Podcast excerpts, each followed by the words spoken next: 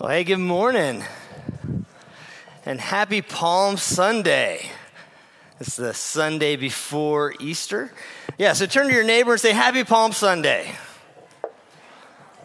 Yeah. It's a lot of enthusiasm and excitement out there.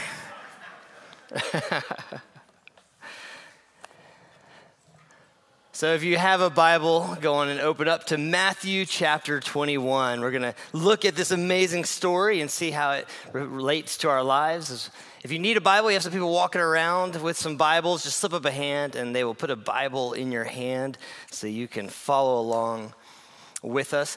And hopefully, on your way in, even as you're finding uh, your place there in Matthew chapter 21, you uh, receive these grace notes. Uh, just a great way to, to connect and see what's going on here. Obviously, making our way towards uh, Easter, and next Sunday we'll be gathering for a big uh, resurrection celebration at 7 a.m. We'll have a sunrise service out in the courtyard. At 9, we'll be back in here, and then 11, we'll have an outdoor uh, worship gathering followed by. Um, by a barbecue and baptisms, and it's just going to be a, a, great morning together. So uh, make sure uh, we have some postcards, we have some yard signs. We want to make sure we invite just a great, easy opportunity to invite friends and neighbors to come be a part of uh, this special day. And so I want to make that easy for you. So grab some of those on your way out.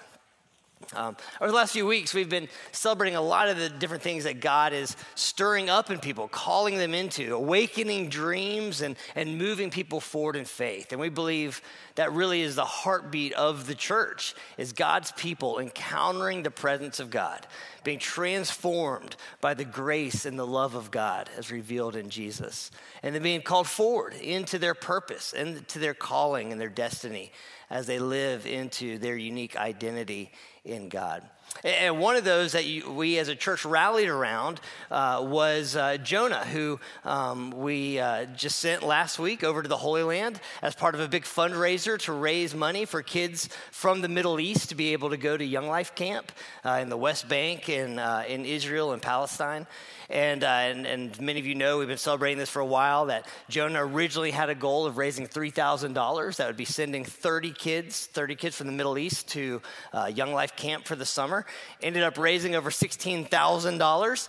So uh, as he went on his hikeathon on the Jesus Trail from Nazareth up to, uh, up to Capernaum, he uh, is actually able, we as a church, we're able to now send 160 kids, over 160 kids, to uh, summer camp this summer. Yeah, it's amazing.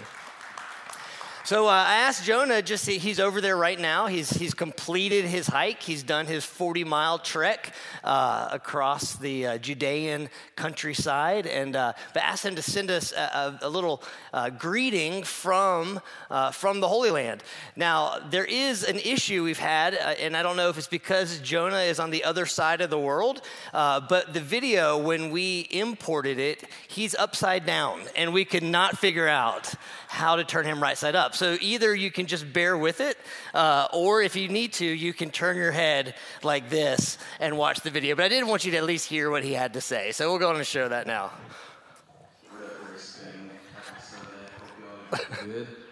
I know I am. I don't have to do 12 miles today, so that's exciting. Me and uh, my team get to hang out in Bethlehem.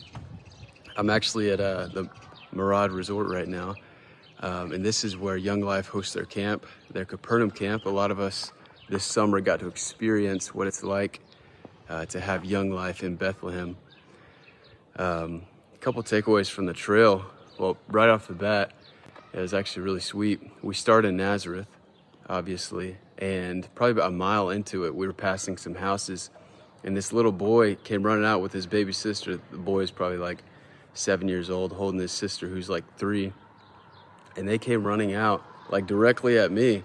And I was looking around like they looked like they knew me. And they brought me this bouquet of flowers. And uh, it was just very sweet. I just wasn't expecting that. Um, and so that kind of blessed the very beginning of my walk.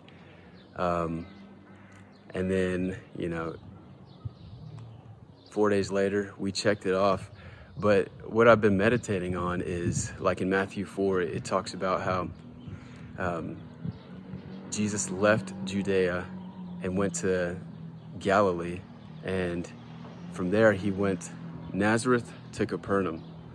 And it's such a short little statement. He went from Nazareth to Capernaum, but that's 40 miles. And what I've realized is when you're walking a distance that long with a crew, you start to talk about your story, you start to talk about the joys and the sorrows that you've experienced. Uh, you start to talk about your dreams, your hopes, and you really start to connect with people on a, on a deep level. And it made me realize that, like, that was Jesus' ministry. Like, the in between parts, that was his biggest ministry when he could, you know, speak to people according to their hurts. And it makes me realize that that's our mission is to walk with people, to learn about people, ask their story, understand the cultural context, um, and just empathize with them and be with them and walk with them. One of the coolest things about being on this trail, this adventure, was that we had Arab Israelis, we had um, Palestinians, um, we had a Messianic Jewish leader with us. So we had a variety of ethnic groups and, and people groups, and yet we all met in the middle. The middle being Jesus is King.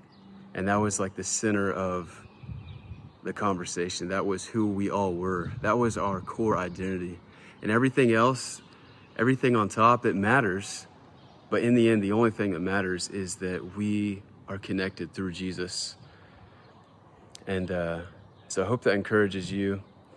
Uh, looking forward to seeing all of you guys next week. I head out on Tuesday, so y'all pray for some safe travels.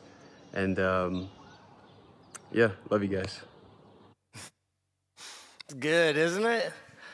I love that. We meet in the middle, and the middle is Jesus is King. That's good. And that's actually where we're headed today this declaration that Jesus is king. And so, Matthew 21, we get this story of Jesus making his way into Jerusalem. And, and I love uh, even what Jonah just shared is that this little verse that, you know, from Capernaum to Nazareth. I mean, kind of you, you read it and don't even think about it, that 40 mile trek. And as, as he experienced, uh, 40 miles walked is, uh, is, is, quite an experience. It's a lot of time, and it's a lot of little stories along the way. And so we have uh, here Jesus' final journey. Jesus uh, walking into Jerusalem for the last time. It marks the beginning of what we call Holy Week, which is this week, the week leading up to Easter, and all the events preceding Jesus' death on the cross. And so, starting in verse 1. And now, when they drew near to Jerusalem and came to Bethphage, to the Mount of Olives, then Jesus sent two disciples, saying to them, Go into the village in front of you, and immediately you'll find a donkey tied and a colt with her. Untie them and bring them to me. And if anyone says anything to you, you shall say, The Lord needs them, and he will send them at once. Now, this took place to fulfill what was spoken by the prophet, who is Zechariah, saying, Say to the daughter of Zion, Behold, your king is coming to you, humble and mounted on a donkey, on a colt, the foal of a beast of burden. Now the disciples went and they did as Jesus had directed them. They brought the donkey and the colt and they put on, their, put on them their cloaks, and he, being Jesus, sat on them. Now, most of the crowd spread their cloaks on the road, and others cut branches from the trees and spread them on the road. And the crowds that went before him and that followed him were shouting, Hosanna to the Son of David! Blessed is he who comes in the name of the Lord. Hosanna in the highest. And when he entered Jerusalem, the whole city was stirred up, saying, Who is this? And the crowd said, This is the prophet, Jesus from Nazareth of Galilee. A familiar story, if you've grown up in the church, the story of Jesus uh, on the back of a donkey making his way down that hill called the Mount of Olives into the city of David, the city of Jerusalem. The crowds waving their palm branches like flags, like banners declaring Hosanna Save us. Hosanna in the highest. But to understand that the, the significance of that scene, we kind of need to step back into history just a little bit, and, and that is to recognize that Jesus was entering an occupied city. It, it was occupied by the Roman army that had set up shop there. It was sort of their uh, military hub for that region of the world. So there would have been uh, Roman soldiers at checkpoints and guard towers all over that hillside, and especially as you entered that city. The people would have gotten used to this Roman occupation and the burden and the pain that that would have caused. And for them, the, the, the, Jewish people living in that town, in this place that was supposed to symbolize the greatness of their God, the center of his kingdom here on earth. The space that was supposed to be a, a light on a, a shining city, like a light on a hill, a light to the nations. Instead, for them, was a place of pain and uncertainty, where it felt like there was no hope for the future. Where when they walked out their front door, it felt like everything had been taken away. They were just scraping by, powerless, out of control. And I just wonder, even if as we try to uh, our, place ourselves into that story, and just in the anxiety and in the uncertainty of this world, it, uh, they use this language of collective trauma from the last few years, whether that's from the economy or from political upheaval or, or from global events, wars and the rumors of wars, uh, from pandemics to illness after illness, to, to not knowing if we can trust our neighbor or what is going to what is going to rip our world apart tomorrow. That we live in this place of this constant sense of uncertainty, like we're out of control. A world defined by fear and angst. And we know from human history, we know from our own lives that what flows from fear most often is anger. That simmering, resentful, like waiting, like a, a powder keg waiting for a spark type of anger. We know that, right? We know that from our world. And maybe we know that from our lives. This is the scene in which Jesus is entering. A people that every Saturday, for their rhythm of worship would have gathered together and sung songs and told stories of what God had done in the Old Testament and read the words of the prophets of a God who is faithful, of a God who would return, of a God who would restore and redeem, of a king that was coming. And yet, at some point, those weekly stories would have started to feel really, really far away. And those words of the prophet would have started to feel really false and irrelevant. And every year, about this time in the spring, they would have gathered together, what was called Passover, and would have joined together for this giant party and feast in the city of Jerusalem, remembering God's great deliverance out of Egypt, out of slavery into the promised land. And at some point, though, it would have just become a party that we throw because we're supposed to, not a party that we live into because we're expecting God to do the same thing again.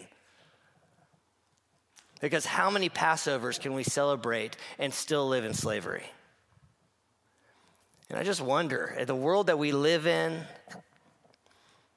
even those that call themselves Christians, if we just, uh, if the stories at some point start to feel false, if the things that we sing about on Sundays and, and the words that we read about, if it just feels really far away and distant and irrelevant because I see the world that I live in and I know what I'm, I'm facing and experiencing, and the question then becomes like, how can a God who claims to, to redeem and restore, whose all his promises are going to come true, when it feels like there's still so much brokenness and darkness right here in front of me. Anyone been there?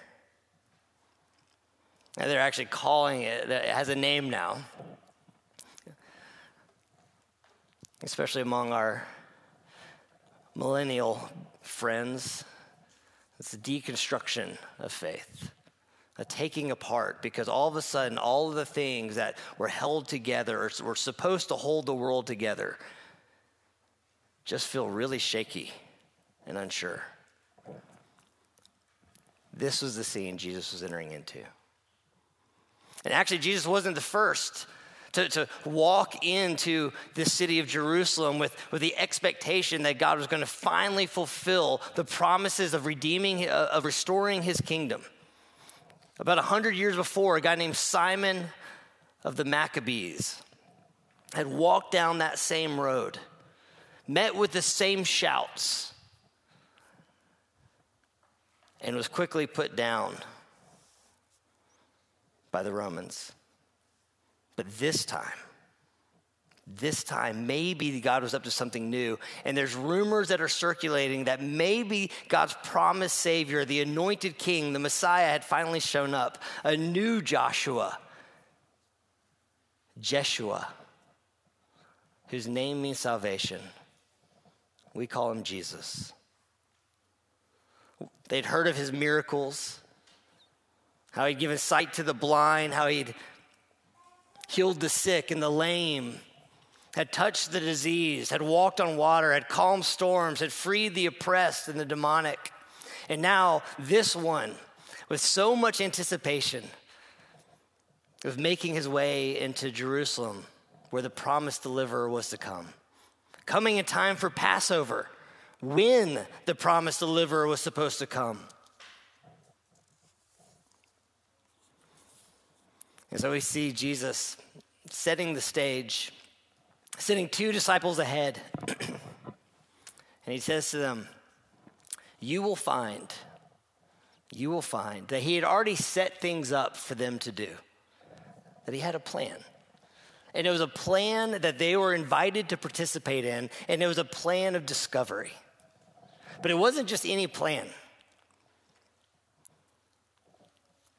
As Matthew tells us, it was to fulfill what was spoken by the prophet. That it was a very old plan. Actually, what he quotes from is Zechariah 9. If you have your Bible there, if you want to write that next to Matthew 21.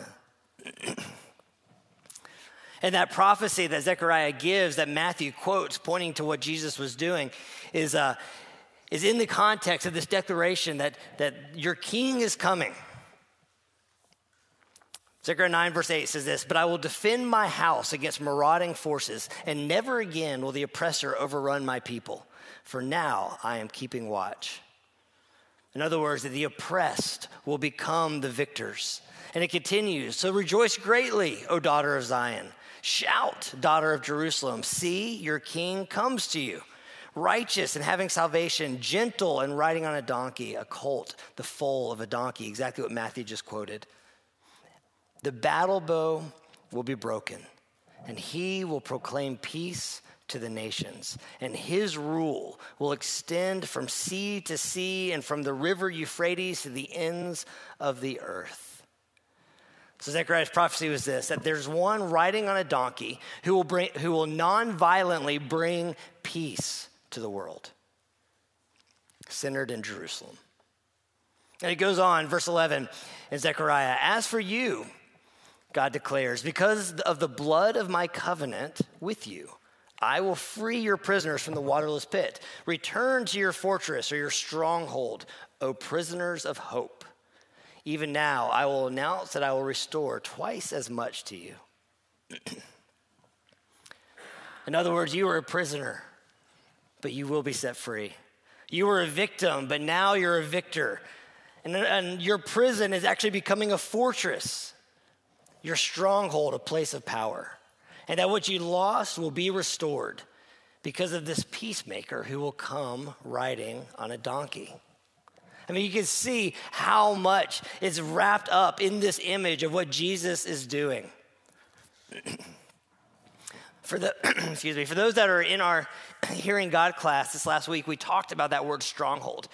And we see that strongholds are in these places of of power where the demonic or uh, the spiritual forces of darkness can launch attacks against God's people. The places that the enemy has a foothold in our life. but what we see is by the redemption of the Lord that God is actually able to take, excuse me, excuse me.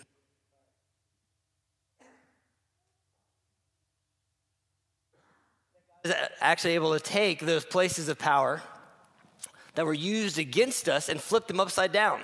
And they actually become places of power in our lives.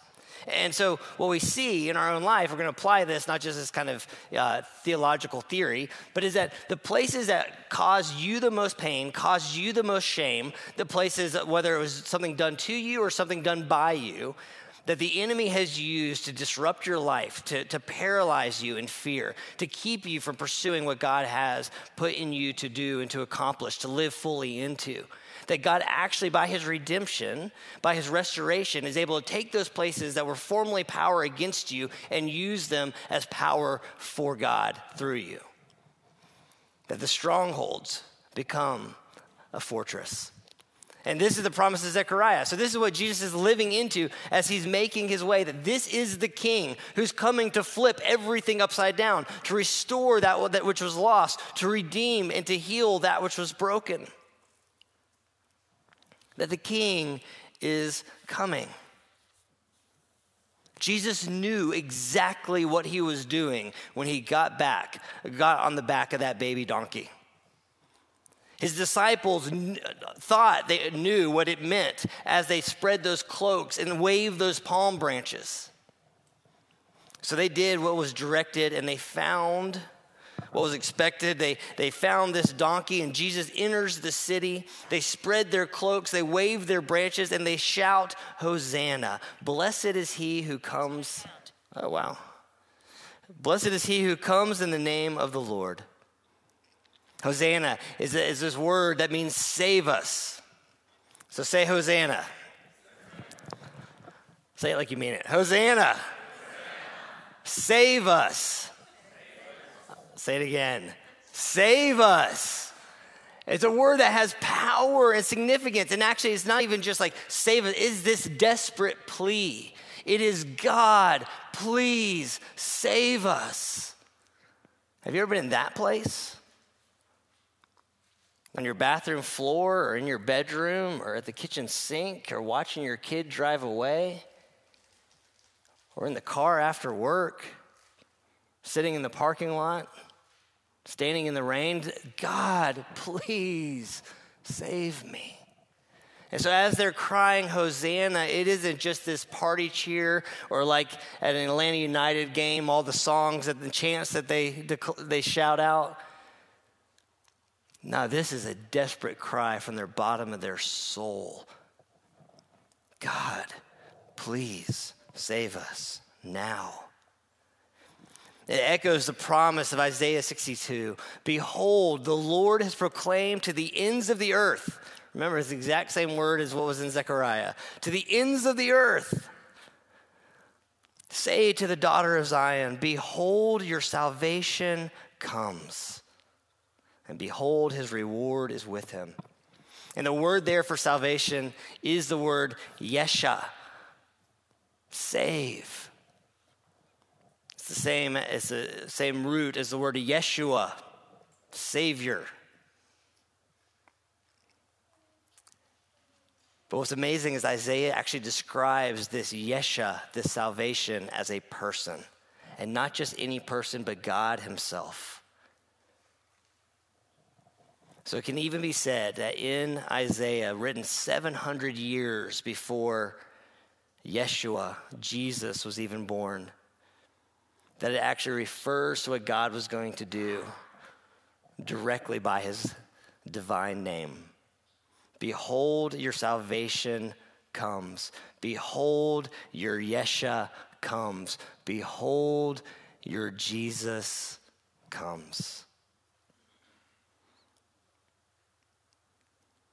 And maybe if we're just honest for a minute about our own places of fear or anger or hurt or brokenness, struggle or disappointment or doubt, the places we're deconstructing our own faith because of unmet expectations.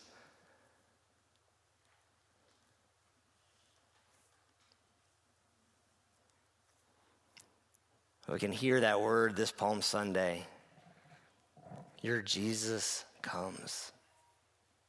Your Jesus comes. And so they're waving their hopes and their dreams in front of Jesus.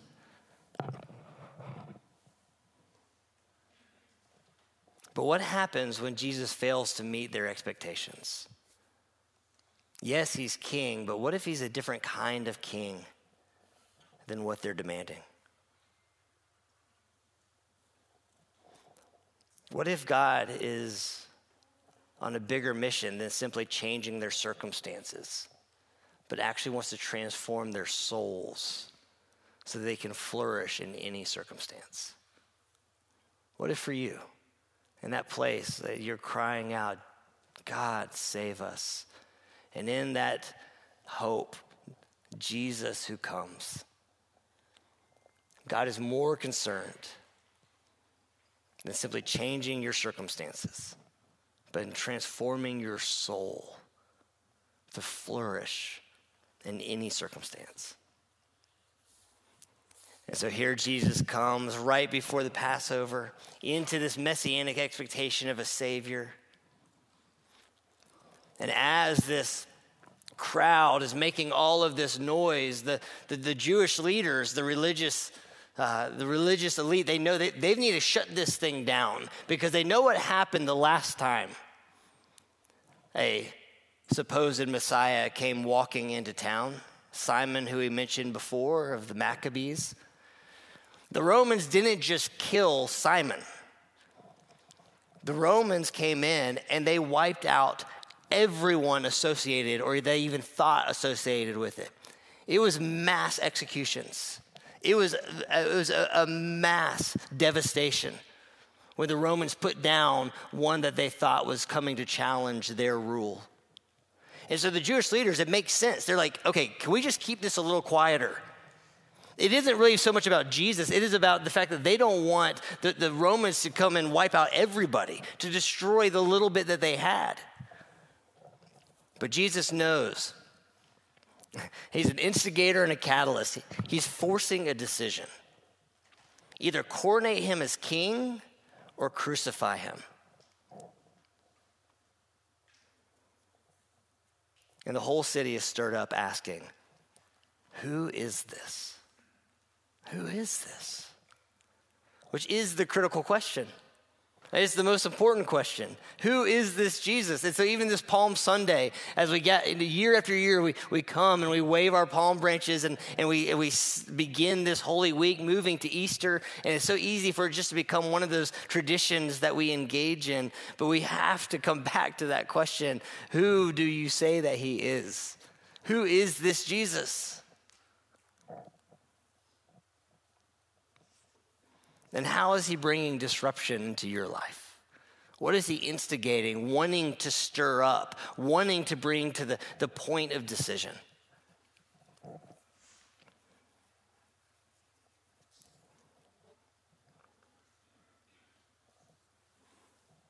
What about for me personally, right now? So, how does this story speak into our current lives? Well, the question becomes how will you receive him? How will you receive him? As one that you hope will, will fix your circumstances? Or one that wants to transform your soul? And can you trust him? Can you trust him that he actually knows what is best for you? Can you trust him? His plans and his purposes are bigger and better than we can see. And like his disciples, that he invites us into this mission with him to receive him as king and to walk with him as Lord. And so our first response is simply this to receive. And it's that ultimate question Have you received Jesus as king in your own life? For some that have grown up in the church, it almost sounds like a cliche question, but it is the question. It is a daily question, not just a one time question from back when I was eight. Do I receive Jesus Christ as the Lord and the King of my life? Now we know what's on the other side of this triumphal entry that Jesus will make his way into that city. And there in that city, he will be betrayed and arrested, tortured, and ultimately crucified. That the path to his kingship is a path of pain. Here's what I found. I think Siri needs Jesus.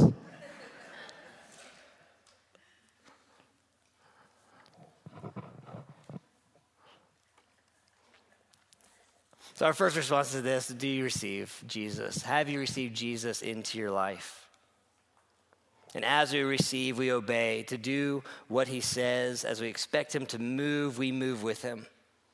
And we remember, we remember this ancient story that we find ourselves in, that we're part of a much bigger plan that God is enacting. Uh, I mean, this resonates for me. I mean, I've been wrestling with this this week because this is such a familiar story, and I've preached it so many times, but had to place this alongside. I was talking to Sadie. The, the other day, I was watching this uh, uh, documentary thing on PBS about quantum physics, which, you know, just a typical Tuesday evening. And, uh, and I don't understand it at all. But uh, what was amazing about this documentary was it, was talking about technology and how fast technology is advancing. And that basically the, the, the breakthroughs that they're on the verge of in technology uh, will um, dwarf any sort of technological advance that we've made so far. And what I was thinking about is like that we're about to destroy ourselves with our own quest for knowledge. And it felt so hopeless to me. It was weird, this random PBS documentary. I, I was so depressed. Like I, just, I mean, really, I just felt the weight of this thing. I like, it's like, it's, it's, we're going to collapse society because of our own like craving for power and knowledge. That's such a dark statement to make, isn't it? Happy Palm Sunday. But I had to come back to this. Can I trust that there is a God who is in control of this universe, that is carrying out a plan that is much bigger than my circumstances and my perspective? And that it can look like the world is winning, and it can look like the darkness is overwhelming, and it can look like that humanity is going to destroy itself as if we're in control of anything.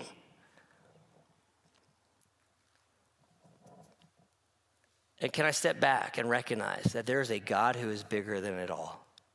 And there is a king who came, and there is a king who is coming, and that Jesus is Lord, and that no one can topple him from his throne.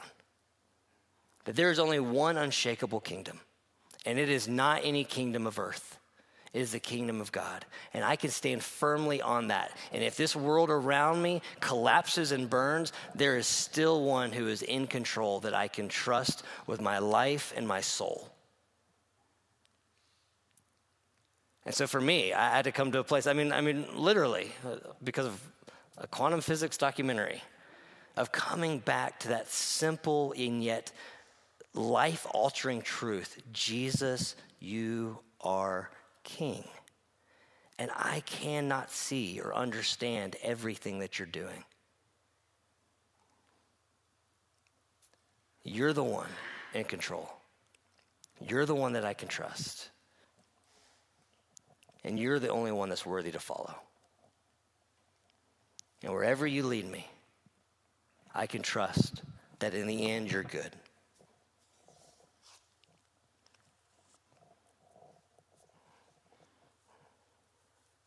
So we remember this ancient story. We receive Jesus as King and we obey him and do the next thing. And ultimately, the story of Palm Sunday is actually a story of praise. Luke, as he's telling the story or, or uh, writing down the account of what happened when Jesus was entering that city for the final time, includes this random line from Jesus at the end of his account. It's Luke 19 39.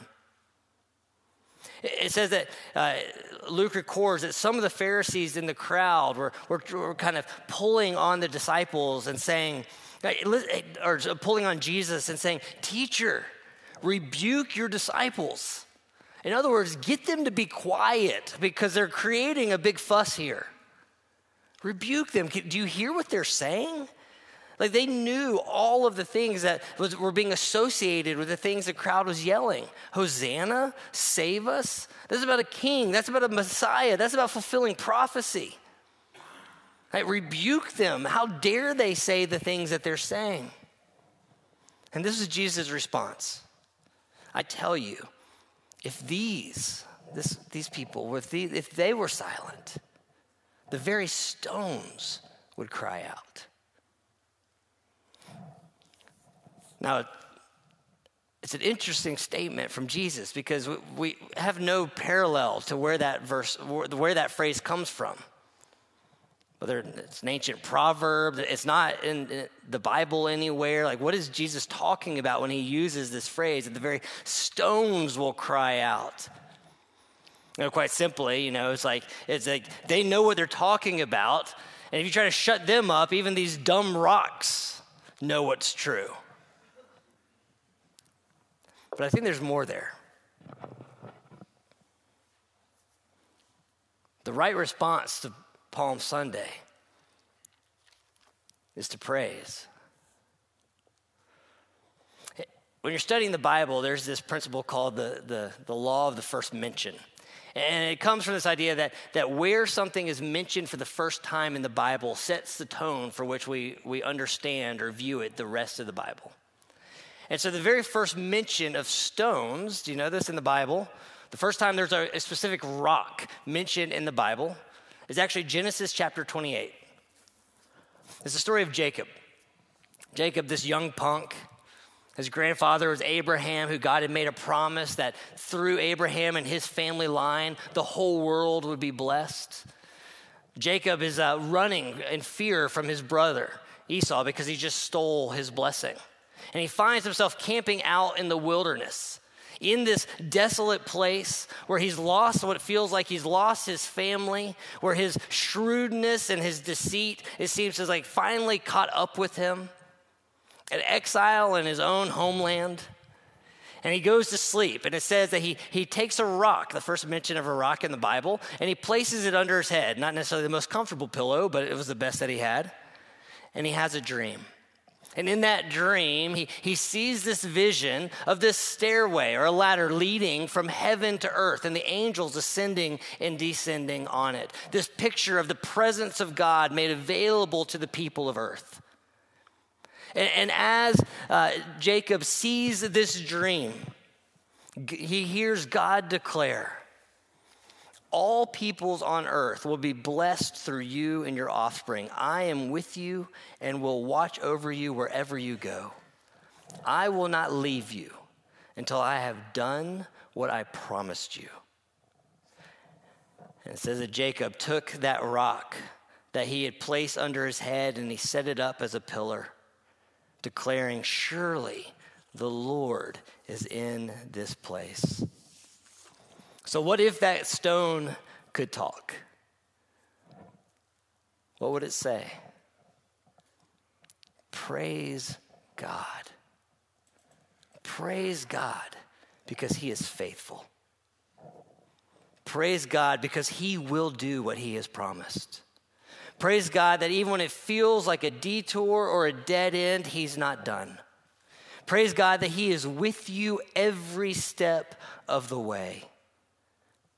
Praise God because he is faithful to his promises. The next stone that gets mentioned is actually Exodus chapter 17. Is Moses leading his people out of slavery through the wilderness towards the promised land. And the people in this desolate place, in this place that feels like maybe slavery was actually better, begin to complain about their thirst. Has God abandoned us? Has He forgotten us? Take us back at least where we had masters that we knew that there was a meal coming. And they begin to complain to Moses. And God direct, tells Moses, Strike that stone with your staff, and out of that rock comes gushing water. And what if that stone could talk? What would it say? Praise God. Praise God that He will nourish you in your desert, that He will provide for you in the wasteland, that He will not abandon you or forsake you. Praise God. Several decades later, Joshua's leading his people finally out of the wilderness into the promised land. and it says that when Joshua and the priests step into the Jordan River, that the water piles up and they walk across on dry ground. And what does Joshua do when he gets across? He takes a stone, actually 12. And he places those 12 stones there as a pile to declare the faithfulness of God. And what would those stones say? Praise God. Praise God that He is faithful. Praise God that when you, when you don't know what He's doing, that you can trust Him. Praise God that, that even when it feels like that you're being uh, overwhelmed, He's with you, that He's gone before you. That take that step of faith. A few generations, a young boy named David would pick up a handful of stones and face a mighty giant in the valley. And what would those stones say? Praise God. Praise God because even in your fear, God is faithful. Praise God because no matter what giant you're facing, the victory belongs to the Lord. Several hundred years later, there's a woman that would get thrown in front of Jesus, having been caught in the very act of adultery. And it says that they would pick up, that the, the, the, men around them picked up these rocks to stone her. And Jesus, stooping in the ground, begins to write in the dust. And as she lays there on her face in her shame and in her embarrassment, in her tears, she hears the stones fall one by one until finally no one is left. And Jesus turns and says, Is there no one left to condemn you? And what would those stones say? Praise God. Praise God because He forgives you in your guilt and He holds you in your shame and in him there is no condemnation. That he sees you, and he knows you, and he loves you, and he has never turned his face away from you. And ultimately, as we'll celebrate next Sunday, says that Jesus, this supposed king, that the authorities could not grasp what he represented or what he was doing, would nail him to a cross and would execute him. And his very last words, or some of his very last words, as he hung from that cross and looked at this crowd mocking him, would declare, Father, forgive them. They don't know what they're doing. And then breathing his last, he would declare, It is finished. And the very veil of the, the, very curtain, the, that veil that separated the presence of God from the people, that glimpse that Jacob got in the wilderness of the connection between heaven and earth would be ripped open so that nothing could be separated from the love of God because of the forgiveness that was in Christ. But taking him down from the cross, what would that final stone be? This giant stone that they would roll in front of his tomb. And three days later, what would that stone declare? Praise God. Praise God. He is alive. And He forgives you, and He saves you, and He heals you, and He is with you, and He is faithful, and He is victorious, and He is present, and He is available, and He is here, and He is King. Praise God.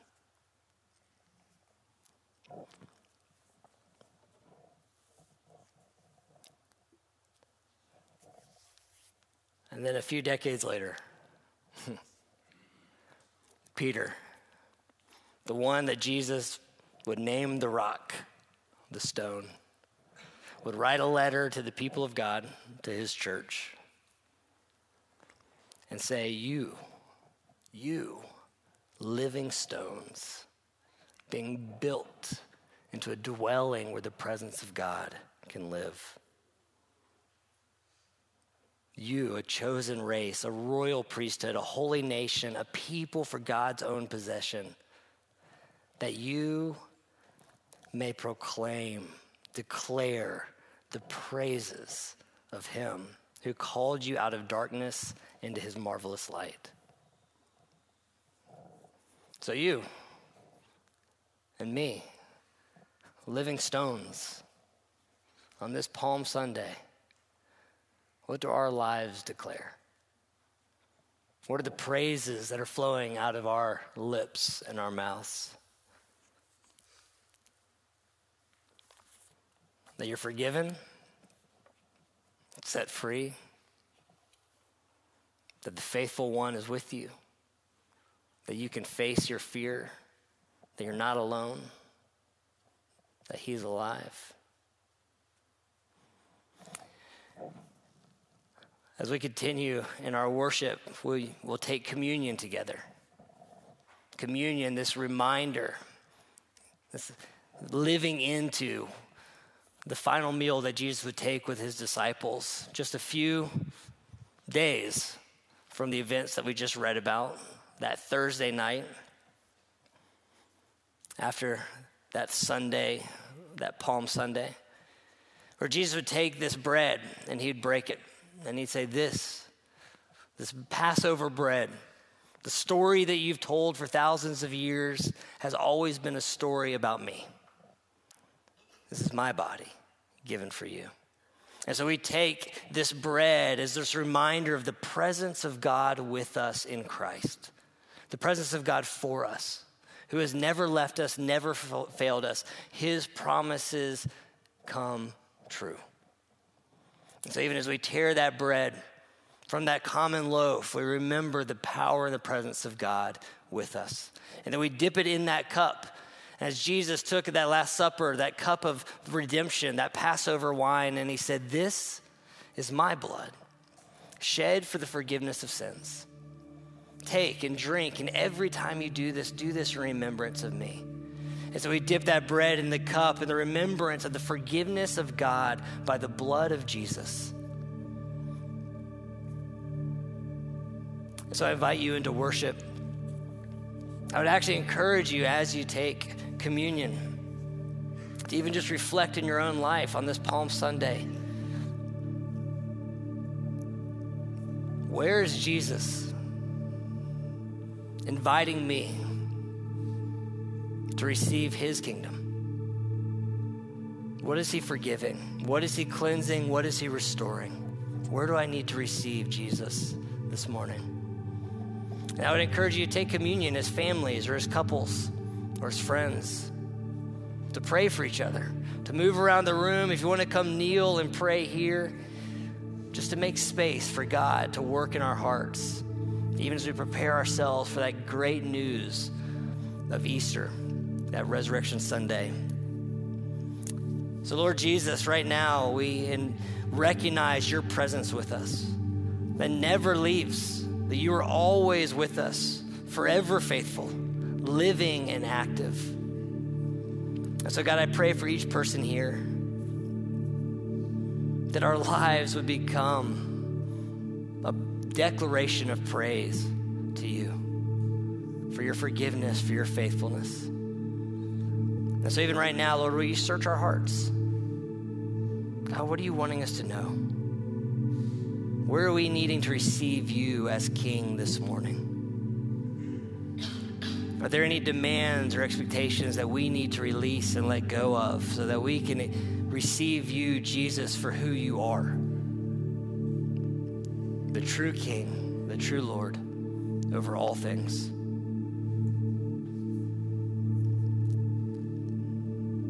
We worship you together. Amen.